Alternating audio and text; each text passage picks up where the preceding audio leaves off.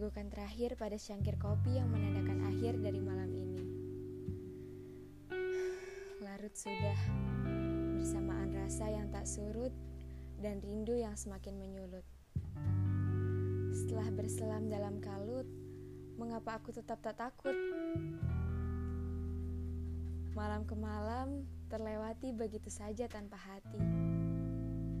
Riak air mata pun semakin senang bermain-main atas pipi. Tak bisa dipungkiri, hari-hari penuh kenang yang kita lalui harus berakhir tanpa arti.